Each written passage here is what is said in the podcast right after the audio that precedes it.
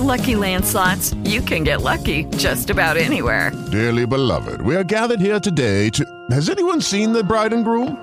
Sorry, sorry, we're here. We were getting lucky in the limo and we lost track of time. No, Lucky Land Casino, with cash prizes that add up quicker than a guest registry. In that case, I pronounce you lucky. Play for free at LuckyLandSlots.com. Daily bonuses are waiting. No purchase necessary. Void where prohibited by law. 18 plus. Terms and conditions apply. See website for details. Following program is intended for immature audiences only. Don't think, just listen. Coast to coast, border to border, and around the world. You're going online with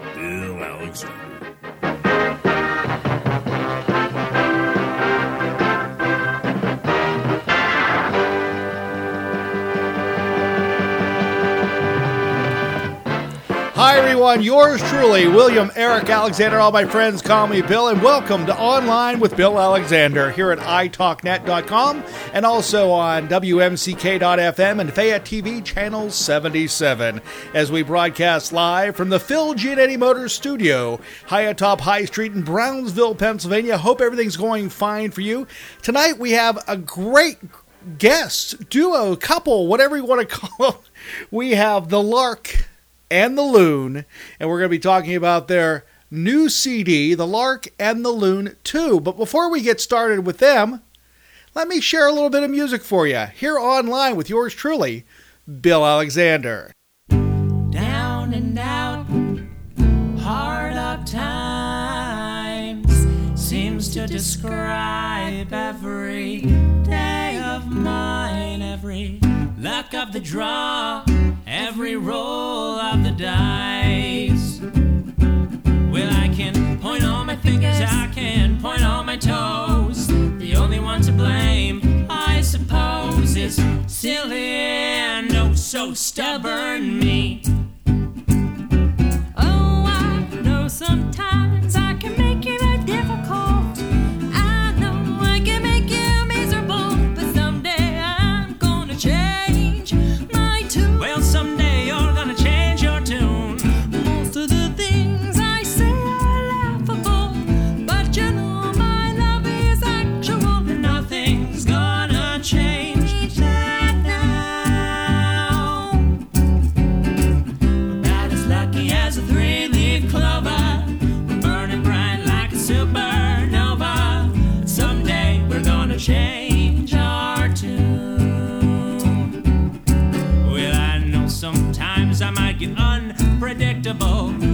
I give you my kid unoriginal, but someday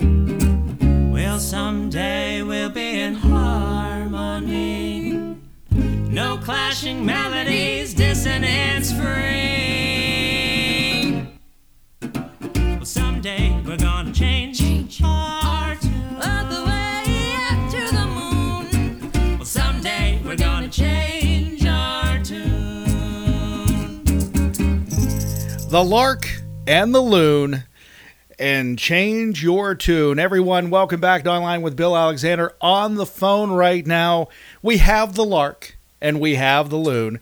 We have Jeff and Rocky Rolfzen. Is that am I saying that right? That's correct. Yeah. Oh. That was great. That was perfect. well, thank you. I've been practicing. Anyway, who's the Lark and who's the Loon?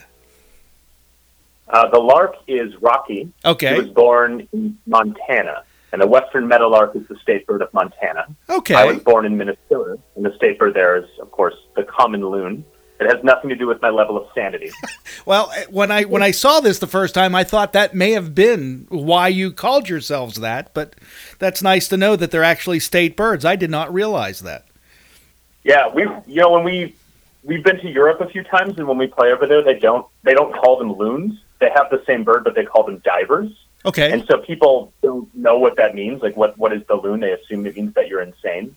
or they'll look the spelling and they'll say the lark and the loon, L U N E, which is, which is a mathematical term. Okay. So it doesn't make any sense, like you're doing algebra. So it's kind of a funny, it's a funny band name sometimes when we travel. So, just we're in southwestern Pennsylvania is where I'm doing this program at. A lot of my audience is in this area.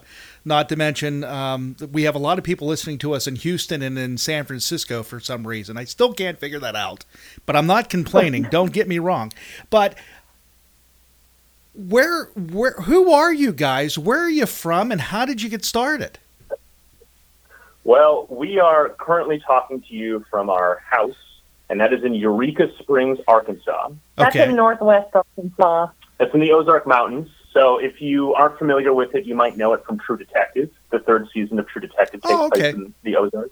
Okay. Um, the show Ozark on Netflix takes place probably about two hours north of us. They shoot it in Georgia, but it's nearby. And so that's where we are now.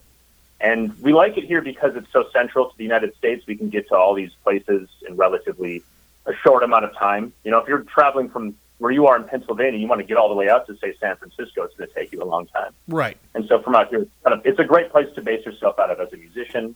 And we live kind of out in the middle of the woods. And so actually, um, just a few minutes ago, we were kind of worried because there was a pack of coyotes right by our house. So we were wondering if that was going to interrupt the, uh, the phone call. you might hear them chiming in once in a while. Okay. But originally, we met in Minneapolis, Minnesota. I was, like I mentioned earlier, I was born in Minnesota. And so we met there through the music scene, we got married up there. And then we moved to Chicago for a little while and had a wonderful time there and wanted to trade it in for something a little bit more relaxing. So that's why we chose the Ozark Mountains. It was kind of a nice choice for getting out of the city and getting more in touch with nature and ourselves. Now, from I, I listened to another interview that you guys did a couple weeks ago, and Jeff, you were you were you were actually born and raised city, and Rocky, you were middle of nowhere, Montana. So I mean, it, it had to have been an adjustment for you Moving to the city, to Minneapolis. No, I yeah. my, I yeah, I grew up. I was a small towny girl raised in between East Montana and Western South Dakota. So Okay. we have our own community up there. You know, we're not all just you know into into the rural life. We all have different arts that we like to explore, and there's you know, I I lived in a town of 1500 in Montana. It's my hometown, little town called Baker. And then my family moved to a town of um, about 10,000 people in western South Dakota, Spearfish, South Dakota. Okay. And so that was like a metropolis to me. Okay. Moving, co- moving from a, a town of 1,500 people to 10,000 was like crazy big for me. So, I mean, I was already like living in the city um, when I was seven. That was a, you know, and then I found out there were larger cities out there. you, you can, you can, you can move up from here.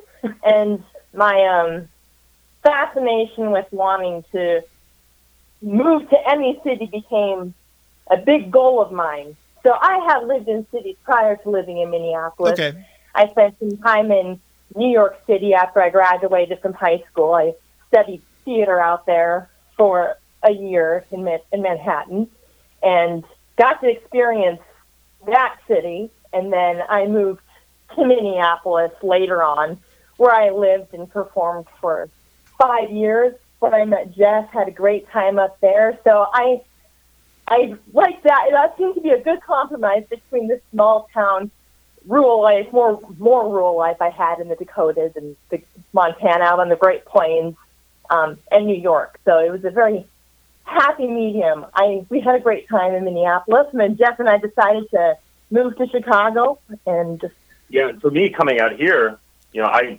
I think Minneapolis and St. Paul, the whole metro area, is about three and a half million, Okay. and then Chicago is at least double that, if not more, depending Right. on how you want to um, how you want to formulate the population there. And so when we came down here, our town is about two thousand people, and so that was a, a culture shock for Jeff. Well, is, I'm like, sure it still- it's was. Yeah. crazy.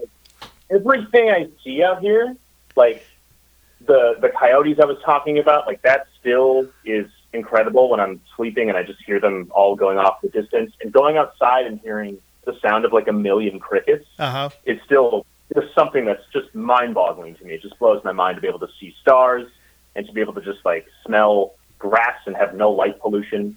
Those things are still a huge culture shock to me to this day. We've been out here for probably about four and a half years. Oh, now. really? So, what got you into music? Well, for me, I think um, it must have started off when I was younger. I had a big interest in the music classes that we took in school, and I think I liked them so much because they were really easy. I always got an A in music. Because Okay. As a child, if you just show up, you'll pass. Right. You know, I don't. Have to, I didn't have to memorize math. I didn't have to memorize things, and um, I didn't really have to pay attention or participate. You just had to be there, and so it made me more interested in it because it was such an easy class. And then as I got older, I learned that I that I did enjoy singing, and so I tried out choir for a little while. And as you may recognize from my voice, I do not have a choral friendly voice, and so I didn't get solos. I didn't get a lot of um, attention as a Okay. choralist, but they used me a lot as a bassist and a baritone when I was in middle school because my voice was a little bit lower for Right. that age. So I had a role, and that felt good. I had something to do that I felt kind of included in and sort of an important role in. And as I got older, I got more into theater and acting, and so musical theater became an outlet for exploring music as well. And you can hear a lot of that on this record. Probably, we both studied musical theater at different points in our lives. Oh, I didn't realize And that. after, yes, that actually probably influences us a little bit on there. But we still listen to a lot of stuff that influenced musical theater. You know, we listen to a lot of Tin Pan Alley Right. material. And as I got older, I started realizing that I don't really like musical theater. I like theater, and Okay. I like music. But when you took music and theater and put them together, I didn't like the end result. Okay. It was sort of like you watered down both things or something like that. And I still respect the art form. I still think it's amazing what people do with musical theater, Uh-huh. but it wasn't for me. And so I started learning the guitar because that's was kind of an easy instrument to learn. So I picked that up when I was about 17. And after I started doing that, I started kind of figuring out how to write songs. And that kind of blew my mind. I was like, you can just write your own song? You can just make it up and like, you can do that? And so once I figured out you can do that, I kind of started channeling my creativity into that. And then through that, I, you know, ended up meeting my wife a couple years later, which is kind of a wonderful, wonderful happening. Uh, she's blushing now. so I'm, I, and I've mentioned this on Facebook. I also mentioned to my audience um, when I was billboarding the program that I get music on a regular basis, but I get leery when I get them because I'm going, why do they send them to a talk show host of all people? And yeah, I do do a small music program too. But I, I opened the CD up, I put it in, and just the first minute and a half, I fell in love with the album. And I love the song I opened the show up with, I Change Your Tune? And not only that, the animation for the video, which Jeff, I didn't, I just found out talking to you before we got on the air tonight, that you actually did the animation for your own music. What does that Yeah. feel like to be able to create your own music video? I mean, you're not really, you're not personally performing in it, but you're putting characters to your lyrics. It was it was really weird. We we had done two other animated videos before this one, Mhm. and the first one that we did was with a really good friend of mine that I had known since I was you know in middle school. I actually met him doing choir in middle school. Okay. Going back to our earlier conversation, and I asked him if he would animate it, and he said sure. and he put it together, and it was this great rubber hose style animation. It was all in black and white, and we gave a little bit of input, but for the most part, he did the entire thing from start to finish. Right. And we loved it. It was great, but you could tell he cut a lot of corners in there. I knew it wasn't the best thing he could make, but we still really appreciated it. Okay. And then we did a second one, and this one was all in color. And Rock and I really spent a lot of time figuring out what we wanted to do, and then we found an animator that we wanted to work with and, and made it. And so this time around, we were trying to do that again. We really like using animation, mostly because I don't think we want to make music videos where we're actually in the music video. Okay. I don't know if it's a shyness thing or what. And so we were sitting down and we were talking about what to do and who to work with. And finally, I think Rock was the one who said, she's like, you could probably just like make it on your own. And we had animation software on the computer, but I had never learned how to use it. And so finally I was like, yeah, I bet I can do this. I bet I can figure this out. And so I sat down and started messing around with it, and I was so bad at it. I was just awful. And all my animations just looked terrible. They were like, nothing was moving the way I wanted it to move, and there were all these glitches in it. And so I was like, this is going to take me a lot of work.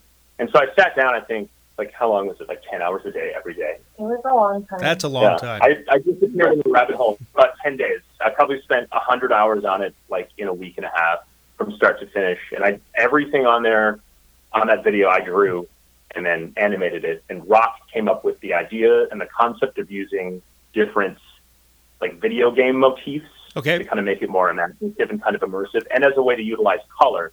Because I like the black and white, but we also wanted to have a little bit of color in it. So if you Right. watch the video, there's a you know there's both color and there's black and white. But it was it was really fun, you know, listening to your music and then looking at it from a different perspective as like an animator. I had to divide the musician part from the animator part, and I wasn't a developed animator, which is what the biggest challenge was. Is I didn't know what I was doing Okay. but I did know the music. So I just let the music kind of guide me because I knew what I wanted it to look like because I already knew what I thought about the song and what I saw in my head with it. So it kind of guided itself along. I was able to finish it fairly quickly, and I only had to edit it a couple of times after it was done. I, I think it's you can probably tell that I'm not like a professional animator, but I'm still proud of it. I think it's a pretty Well- solid music video. I think it. I think it's actually very good, and I think it actually fits the style of music that you're playing. Which leads me to my next question: What do you consider the genre or style of music that you are performing? Well, we like to tell people that we explore the etymology of American music, Okay. which sounds very broad, but it gives us an excuse to play many genres Okay. of music, really any genre. Um, so that means pre-war blues era music, prairie western country music, turn of the century rags. A lot of Time. a lot of I mean, you can say- list off uh, think like pre-war music a lot, or pre-war Irish music, but whatever was Irish music. whatever was popular during that era in music. It was such a vibrant time, the pre-war blues era Right. of music. I mean, you have so many different genres of music going on at, at once. You know, you had this really interesting generation of people who were all coming together and exploring and experiencing different sounds and tones and languages.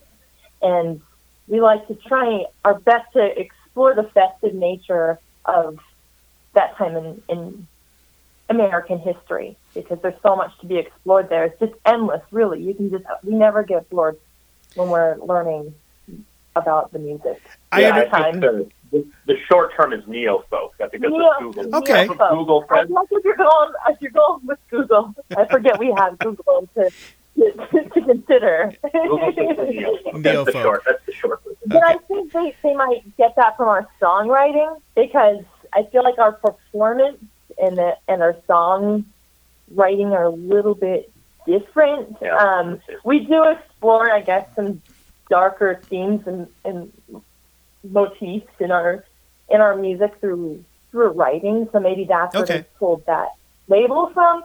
But um, a lot of people will say we're pre-war blues Okay. um, Americana And- music. so folk music Americana. I guess everyone has a, a different. There's an um, adjective somewhere out there that, That covers it. yes, yeah. different- Yeah. They, they throw a lot of adjectives at us. Yeah.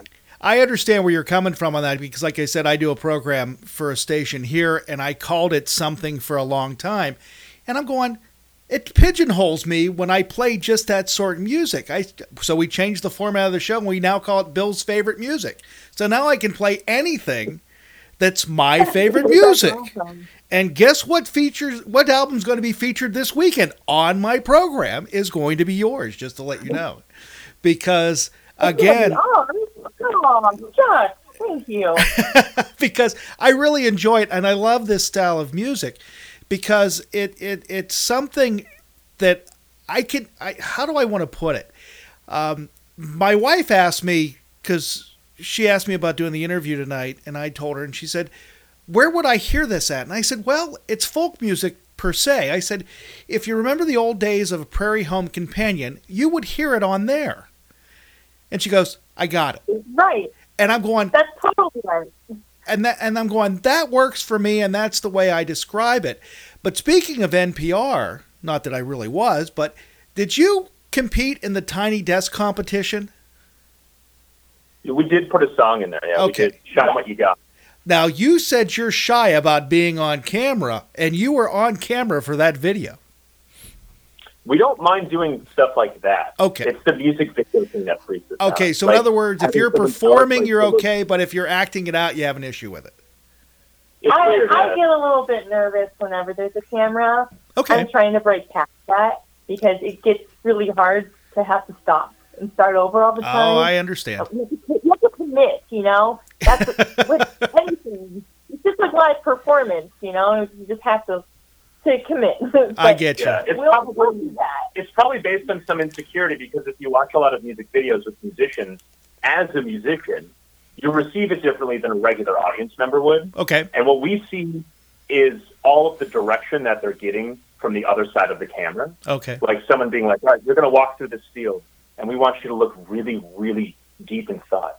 And you're going to just do that for like two minutes, and we're just going to cut it up and like insert it in the middle of the song. And like just moments like that, we just wonder, like, what are they? What are they telling these people to do in this video? Right. And so we get kind of nervous about doing like a contemporary, more, I guess, contemporary music video for that reason. Is we're like, what are, what are people going to tell us to do? Are we going to look really silly?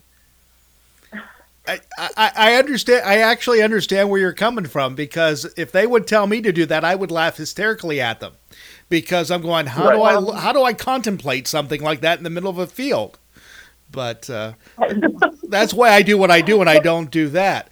Uh, how Right. many how many CDs have you put out so far?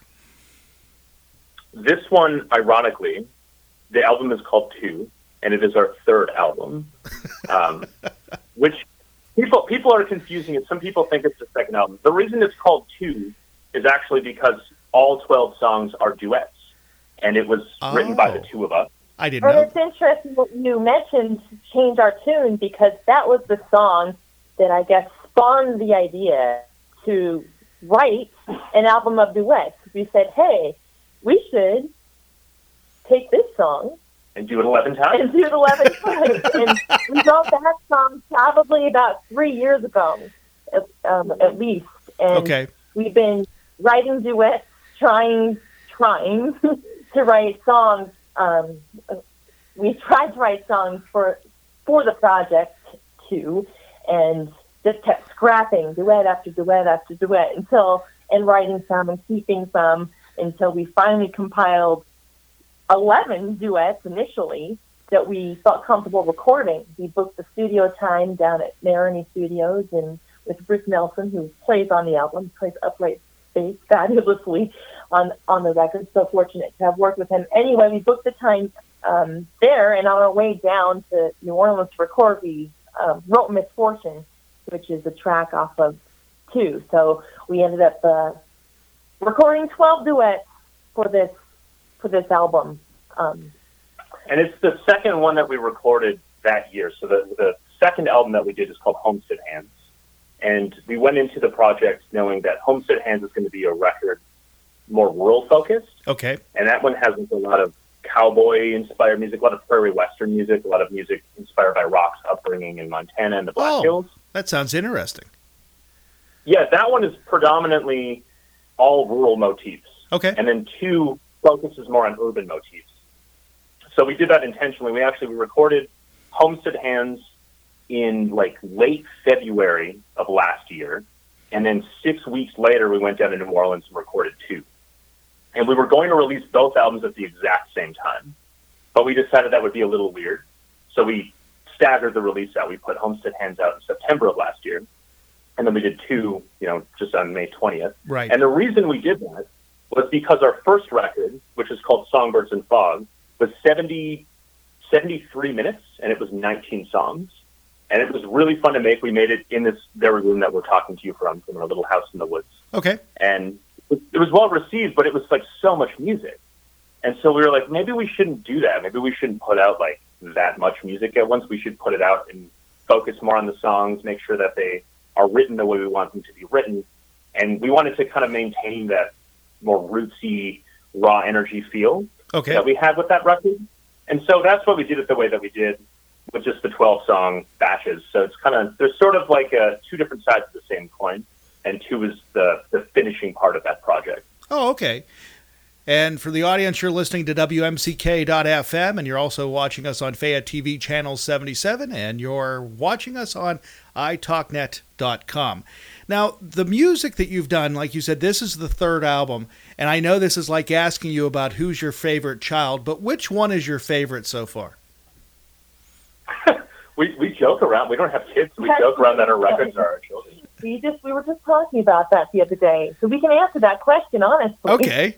I think two, two is our favorite record of, of them all. We sort of joke around that Homestead Hands and Two are twins, that we had twins. Ah, okay. Well, they came Um, I out so think close the together. first one is more like twins because the first one's a double LP.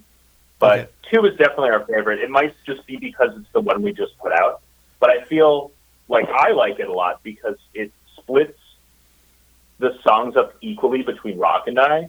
You know, on Homestead Hands and on Songbirds and Fog, our other two albums, there are some tracks that I am the only vocalist on, Okay. and there are some tracks that Rocky is the only vocalist on. And so with two, it's great because we're both on it pretty much 50-50. It's not there's not a trade off of who's singing lead on which song. We're both the main person in each song. There was a lot of intense arranging that went into two. Oh, Maybe- really? Maybe we, we got very cranial with it. I mean, we put some some focused detail into into the album. So I would have to say two is also my favorite album, baby.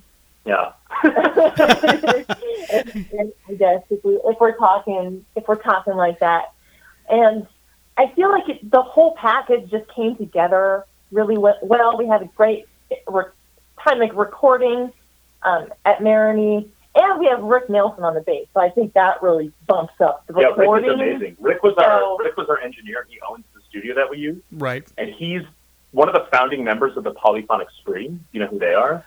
Um, and he's also one of the instrumentalists in the band Afghan Whigs. Okay. And so he's like a big, he's a big rock guy. Those are some pretty pretty substantial bands. Right. And I knew about this going into the studio, and Rick was really cool about it. And he said it was the first day we showed up, he was like, you know, if you guys want, I can play some strings on this record. I play, you know, play a little bit of violin, a little bit of viola, and I could play some, maybe put some bass on there. And Rock and I were like, yeah, all right, we'll think about it, you know, whatever. Like, Man, this guy really wants to play with us. Are you kidding me? And by the second day, we had so much fun the first day with him. Uh, it was four days in the studio total. By the second day, he had brought his bass in. Okay. And we spent the rest of the time messing around, throwing him on every track. That's and He was a, just a joy to work with. You know, the guy's the guy's amazing, and his engineering is really what helps make the record Really? sound the way it does. That's cool. We're very fortunate to have worked with Marigny um, from start to finish. The the process was smooth as smooth as butter. We had it, our album mastered there as well. Justin did a great job with that. Um, and then we released Homestead Hand while we were working on on two. So we released our other album while we were getting ready for, for this release, and it was just it was so much fun from from the art. The artwork looks really cool. Maybe I like it more because the, I really like this album art. We've been fortunate enough to work with the same designer over the last couple of years, Jameson, who really just nailed everything we were going for Yeah, uh, really for this guy. album. So we're we're definitely really proud to, to put this this album in particular out there. But we're proud of all of them. We love them all the We love them we all love the them all the same. I take I'm back sure you do. Yeah.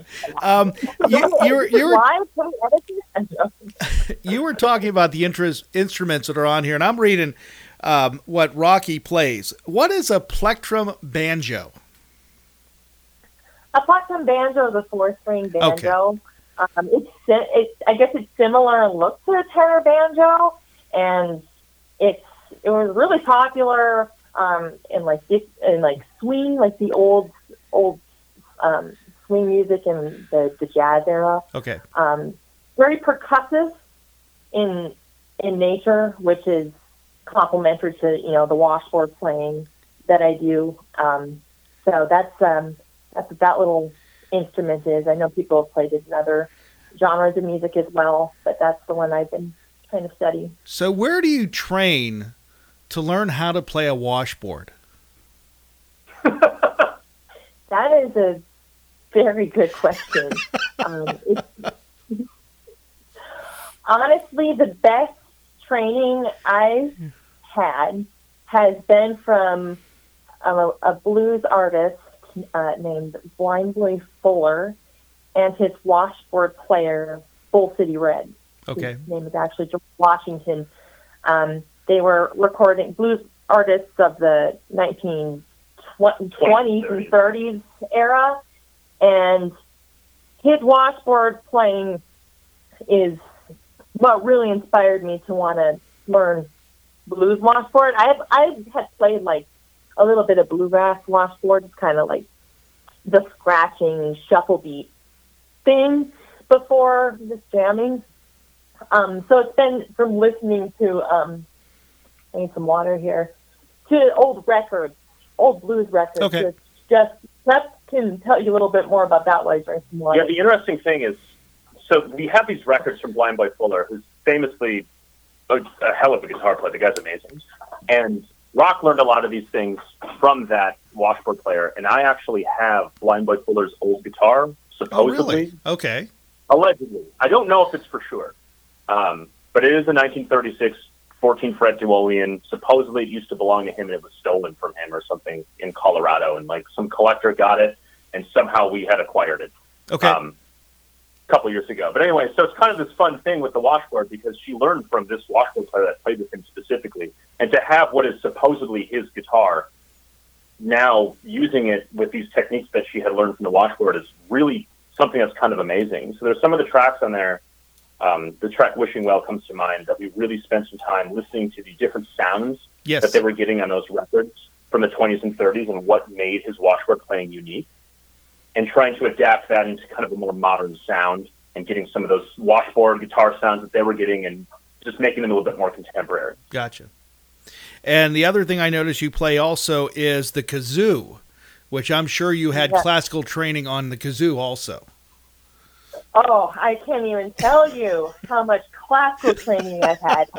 Like, um, well, that's been a, a response to listening to mostly Louis Armstrong and the, the All Stars and all the other Right. bands he's been in, listening to their horn lines.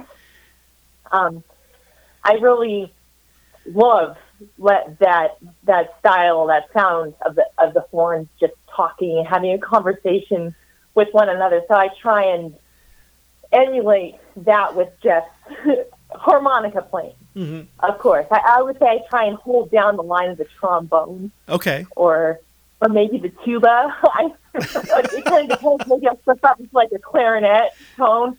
It's, I don't know. I have a long way to go on the kazoo, but I, I hope to to to get better one of these days. I love And the it- kazoo. I think the kazoo's great. I love it. The other thing you play, it, it too, can be utilized.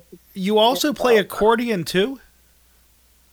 Yes, I I play I play the accordion. Were you did, little- okay? Now, now, being serious, did you take lessons to play accordion, I did not. or did you just I, pick it um, up?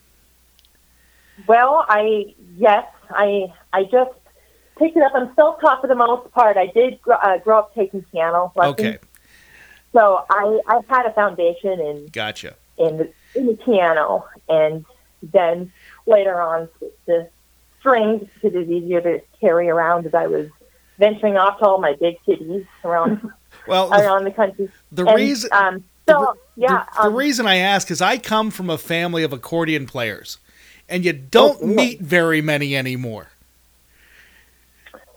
You know, not as many as as you'd think. It's kind of um, I mean, it, I guess it depends on maybe where you live in the world. I Uh-huh. assume ma- different countries, like it's still popular, maybe. But I guess you come from a family of accordions. So do you? Does your family think it's on the decline as well? The Well, popularity. Unfortunately, I hate the, the ones that played it. I had an uncle that played it. Unfortunately, he passed away about 15 years ago, and my grandfather played it, and he passed away 30 years ago.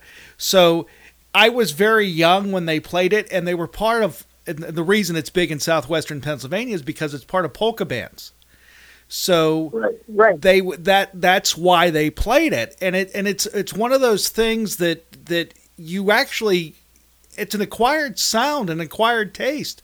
Be able to love, like accordion, I love it. My son, who is 19 years old, who is a musical theater major at the uh, university not too far from here, he picked one up about two years ago, and he was able to play it. He can play one song on it, and he can play "Ode to Joy." That's it hey, that's a good one. because he because he because he also had piano lessons for years and he wanted to learn how to play it because he knew his great grandfather played it and he just wanted to try it and of course he had his great grandfather's accordion and he actually was able to knock it out in about an hour so again like i said it's very unusual to hear somebody and i'm not trying to guess your age or anything but someone of your age and background playing accordion in, in 2019 Yeah, it's. I think it's a beautiful, wily sound. It's a lot like breathing. Yes. You know, I I find that if you d- breathe with the the rhythm of the instrument, it makes it a lot less grueling because it it can be. It's kind of an intimidating looking thing. Yes, and it it's is. kind of finicky. Maybe that's why because once the acco- accordion reeds start to, to bend or warp, you know, over time with heat and humidity and all of that, you have to get it repaired. And I know it can. I still haven't like ever rep- repaired one of my accordions. Like I can't. I probably should, but anyway, um, it's kind of expensive to repair. And so maybe people get distraught, you know, like they can't afford to tune it up. Like it's like five hundred dollars sometimes. I mean, I don't know um, to to get it tuned. So maybe people put it down because it's not as easy of a fix. It's just the guitar, I can't. um, I can't do it. It's like it's you also really, you can't see your left hand, yes so you have to really trust your the placement of your fingers. Do you play the accordion? Unfortunately, I don't. I have no musical ability whatsoever. That's why I went into radio. Oh, well, And hey, that's an ability in itself, right there. Yeah, and I and I can't. Of all my all my kids and my wife can read music. I cannot read music to save my life. Well, neither can I. So if that makes you feel better, I Well- can't read music at all. And I love. To I don't read it as well as I should be able to. And I love to sing. That's the whole thing because I used to do it in Well, high school and. I did stuff in college. But the older I get, the further away I get from it, so I don't do it as much as I used to. So, Right, but it's something you can always do because it'll, Right. it'll be with you. right. So, music is that your full-time jobs? As of as of right now, yes. Okay. It hasn't always been. Yeah. It's been nice. We we travel around a lot. We tour probably usually in a good year, like eight months a year. I think this year we've kind of slowed down a little bit because we put this album out. Right. Last year we went overseas in December. We were in Germany for like a month, and it was really tiring. And so we stayed home all winter, which was great. We hadn't really done that for a long time, and so we were home for probably like three months, which is an insane amount of time to be home. And now we're getting back out there. We're leaving at the end of the month to go on a Western tour, and then we're going along the Gulf and the East Coast right after that. So we'll get out there, hit really hard, play a bunch of shows, you know, really, really hustle, and then out we're like, you can live out in Arkansas for like nothing, It's super cheap out here. So we're really fortunate enough to have this place where you can live and exist here, and then go out on the road and do that out there and just kind of bring it all home. But we also live in a tourist town, so like we can go out and play on the street or Okay. get a gig in town and actually do really well. So it's kind of nice for a town of like 2,000 people to be able to support yourself as an artist. Well, that, that's what I was going to ask you because um, with your music, and I know the internet probably plays a big part of it, but how do you get? How do you find your audience, or do they just find you? kind of both now. I guess a lot of it has to do with social media these days. That's one of the most important things with musicians. and connecting with your audience when you're on the road. Okay. And we don't really like social media very much because we we live like in the middle of the woods. We don't really have neighbors or like a community around us necessarily. We have to drive to the community, which is like ten miles away. Okay. And so, kind of weird to interact with people at all, let alone through social media, which feels like really detached. But that's been a really important thing to do. So we try to share a lot of things like on our Instagram and stuff, like pictures about where we're living and what we're up to when we're taking time off. Pictures of birds. Lots of pictures of birds, sure. And our pets, you know, our pets are our pets are in all of our albums. There's a picture of a pet on every record Okay. and and we try to we try to just like be engaged in that way, not really trying to show off anything, but just showing where we're at. And if we go to some place cool when we're traveling, this is what we saw. This is some cool flowers in our front yard or whatever. And that actually kind of has helped engage things. I think people just get to see who we are. But then there's radio. We still really believe in the power of radio, and I think radio is a really great medium. And I'm, I'm I hesitate to say that it's that it's fading away because of the internet because we've been focusing some of our stuff on internet-based radio stations or Okay. just like the Spotify playlist, and I just don't feel like it has that energy that you have on the radio. There's something about hearing something in your car that you didn't choose, or there's something about having somebody else curate music and tell you, the listener, like, I think this is good, you listen to it, and then you have to decide if you like it or not. But Right. you weren't introduced to it through any just mean of your own. You know, it wasn't an algorithm that showed you this song. It was an actual person who decided that you should at least give it a chance. And so radio has been great for us. We send a lot of our stuff out to radio, and we try to pick people like yourself. Whenever we do send our CDs out, we try to like pick people that we think would be a good fit for it. Well, I appreciate that you did send it to me. Um, you you made a comment, and I and let me back my th- train of thought here. I've talked to artists that um, in the last thirty years of doing this, either on radio, online, or however, and I've talked to uh, performers from the '60s and the '70s, and they always talked about their record label pushing the music, always pushing it out, Mhm. pushing it out is this on your shoulders now, or do you have a promotional team that actually pushes the stuff out? Well, it's just us when it comes to the music. We Okay. produce and release everything on our own. And when we actually put things out, we do work with a publicist. And it's not a publicity firm, it's just a single person. Her name is Sue Dumont, and she's amazing. Okay. She lives out in Lopez Island, Washington, which is like a couple hours off the coast of like Port Townsend, Washington. So it's like way off the, the, the coast of the continental United States, at least by my standard, way off. It's just a little island, and she lives out there on this island, and she promotes some bands. And so we're lucky enough to have gotten in with her with our first record, and she's worked with us every single time. And so she'll coach us through some things, and she'll do some work as well. She doesn't do like a huge, massive push like a lot of these big publicity firms do. She does a very focused, very calibrated promotion of our music, and that's why we like working with her. It doesn't feel like something that is out of our control. It feels like we're working together. Yeah, more than like just with putting. And, everything on the shoulders of one person. You know, there's a little bit more integration between the creative aspect and then the promotional aspect. So I feel like we're all kind of learning the two of us, Yeah, it's learn great. alongside us, alongside her. But she's been great to work with. Yeah. So it's a it's a smaller smaller operation. It's operation. a very small team. That's yeah. for sure. We do all of our own booking, and we do a lot of our own promotion ourselves too. Okay. On top of it, so it's kind of it, we sort of fill in a lot of the void that a record label would do. Most record labels will, you know, they'll they'll finance these albums. They'll find the producer for the records. They'll find all the musicians that are on it. They'll record it. They'll get the artwork done. They'll figure out your track listing, all your copyright stuff, and all the crazy digital codes that are embedded in the music. And then they'll get you booked for shows, and they do all this. They just do it all, and it's amazing. But we decided to just forego that and just do it on our own. And we very easily could probably find a record label that would want to do all that stuff with us. But I, at least myself, I can't really speak for you, Rock. I really like doing it as an independent artist. I think Oh, it's a lot of fun. It's been fabulous. You know, it it w- it was a tough. It was hard at first. You know, when you're kind of shooting into the dark and you're not quite sure what the Right. a venue's going to be like, and a lot of you know sometimes things don't work out on the road, and you're really disappointed. But then the next day, you're just like overwhelmingly just like so grateful to to play a wonderful gig somewhere. And since we've been on several national tours um, multiple times, like the same routing, it's becoming easier to establish really great connections with certain venues, um, to return to them, and then fill in other dates as as we go. So it's we definitely have like some really solid um, venues that we've been working with for the past couple of years, and that makes it easier for the next tour. So now it's been much easier booking this this tour for our upcoming release than tours in the past, just because of everything we've built on. So it's kind of a, a snowball effect into um, a steady And it's a a lot of steady line of work. it's a lot of trial and error.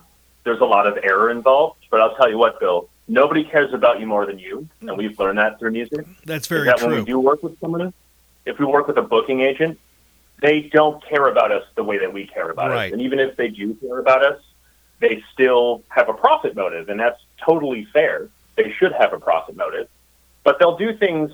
We had a booking agent for a couple of months, and he would do things like have us drive for like eight hours and play a show, and then drive for eight hours and play a show. We just had no time to sleep.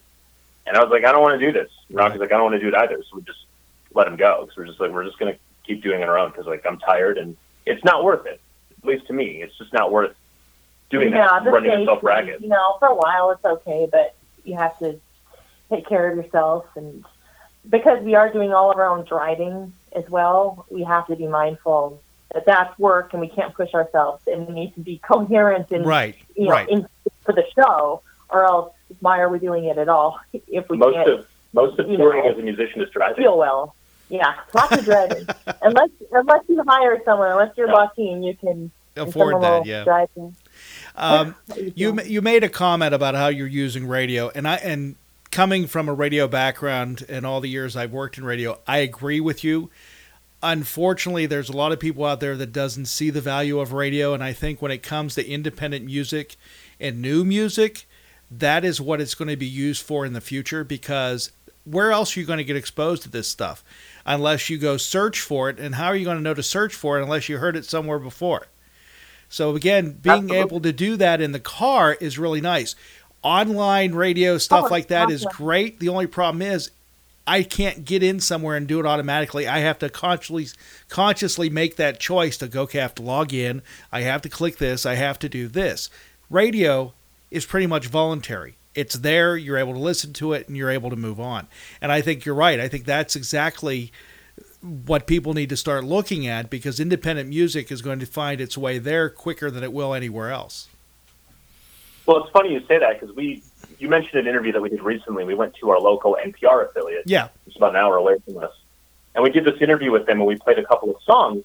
And the guy who was running the interview pulled out these really nice microphones, these really great AKG microphones. And I was like, man, these are great mics.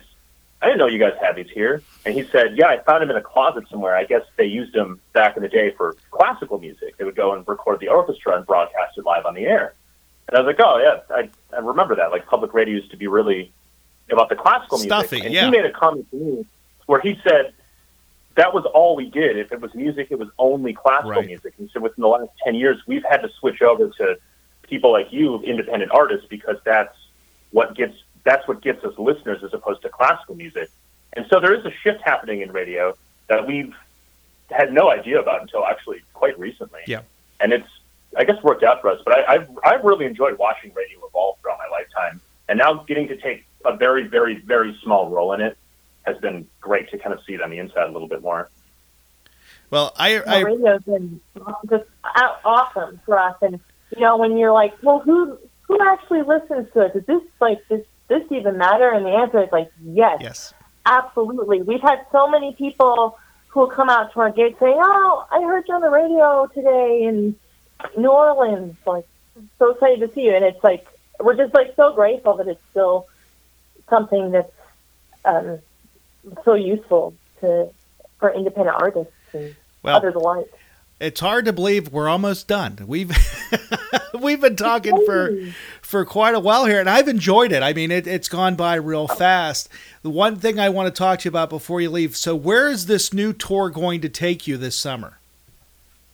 Well, we're starting in Kansas City, Missouri, and we are ending in Kansas City, Missouri. I think there's a few shows we've added to it, but basically, You're making a is going to circle or what? Yeah, we're going to Kansas City. Okay. And then we're heading up. Up and over to Colorado, Okay. and then we're going up to the Black Hills, going as far west as Seattle, and then we're going around like the Oregon coast, and then sort of uh, hairpin turning back towards the Midwest, heading up towards Minnesota, and then we're going to be back home for probably three to four weeks, and then we're going to go back down to the Gulf Coast, to the east, the eastern coast in Florida and stuff. Shopping around the album. Yeah, getting it out there. If you ever make it east, let me know because I'd love to see a show. Absolutely. We would love to. We always plan to go up there, and then we run out of time. But we we are absolutely planning a tour there soon. We would love to to meet you. Oh, I'd love to meet you, and I'd also love to have you on the program again too, so we can talk about anything else you may be having coming out in the next, oh, say, year or two, and uh, being able to get the word out. Because, like I said, I fell in love with this CD, and I unfortunately I haven't had a chance to listen to anything else you've done because I've been so focused on this one.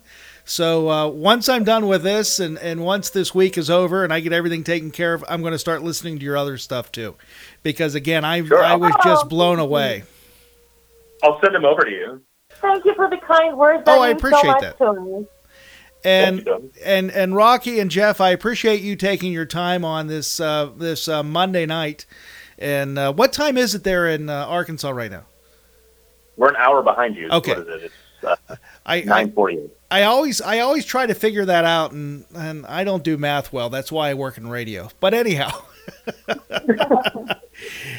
Thank you very much for uh, for joining me this evening, and again, good luck on the uh, sale of the new uh, CD, uh, Lark and Loon Two, and good luck on the tour. And uh, we'll talk to you next time. Thank you so much. Have a great summer. Thank you too. We'll talk to you again soon. Bye bye. Bye.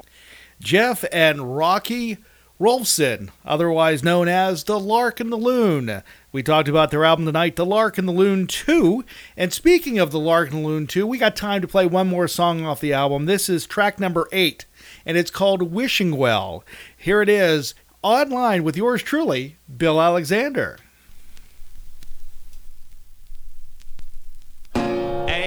Copper penny, a little dime. To pick them up, oh, is hardly worth the time. But that's just money. Ain't it funny? How they find value in that little piece of mind. Oh, wishing well, oh, don't you tell. That little thought I gave you when that coin dream. If it's no trouble, won't you grant that wish for me? I don't want gold or a fancy tailored suit. If I could have the world, I'd just give it all to you.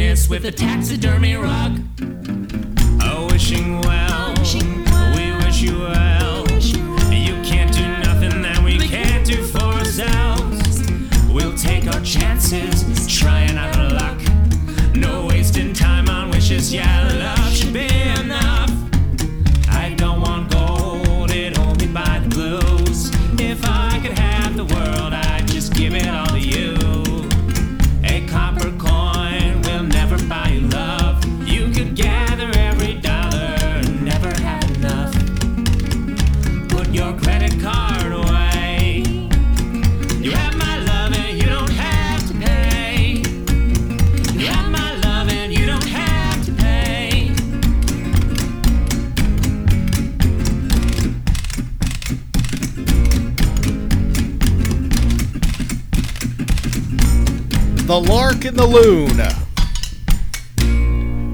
Rocky and Jeff Rolfzen here online with yours truly, Bill Alexander. I hope you enjoyed that interview as much as I enjoyed doing it. I had a blast. That's great music. And again, um, I hope you enjoy it too. We're going to be doing a featured program of Bill's favorite music featuring the whole album, The Lark and the Loon 2, and that will be coming up real soon.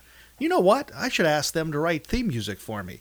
Anyway, speaking of coming up real soon, on the next program, we'll be talking to former WDAD news director Chauncey Ross here online with yours truly, Bill Alexander. Folks, I am out of here. I had a fun night tonight. Hopefully, you did too.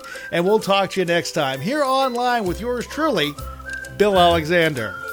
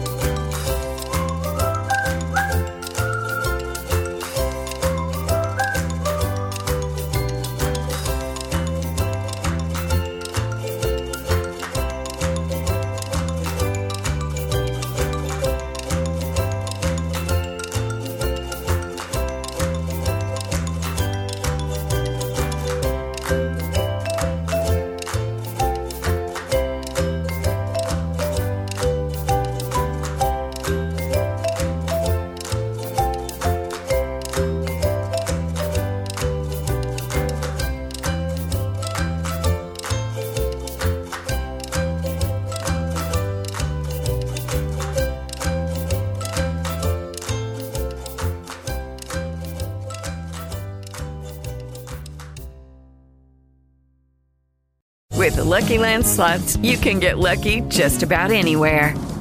This is your captain speaking. Uh, we've got clear runway and the weather's fine, but we're just going to circle up here a while and uh, get lucky. No, no, nothing like that. It's just these cash prizes add up quick. So I suggest you sit back, keep your tray table upright, and start getting lucky.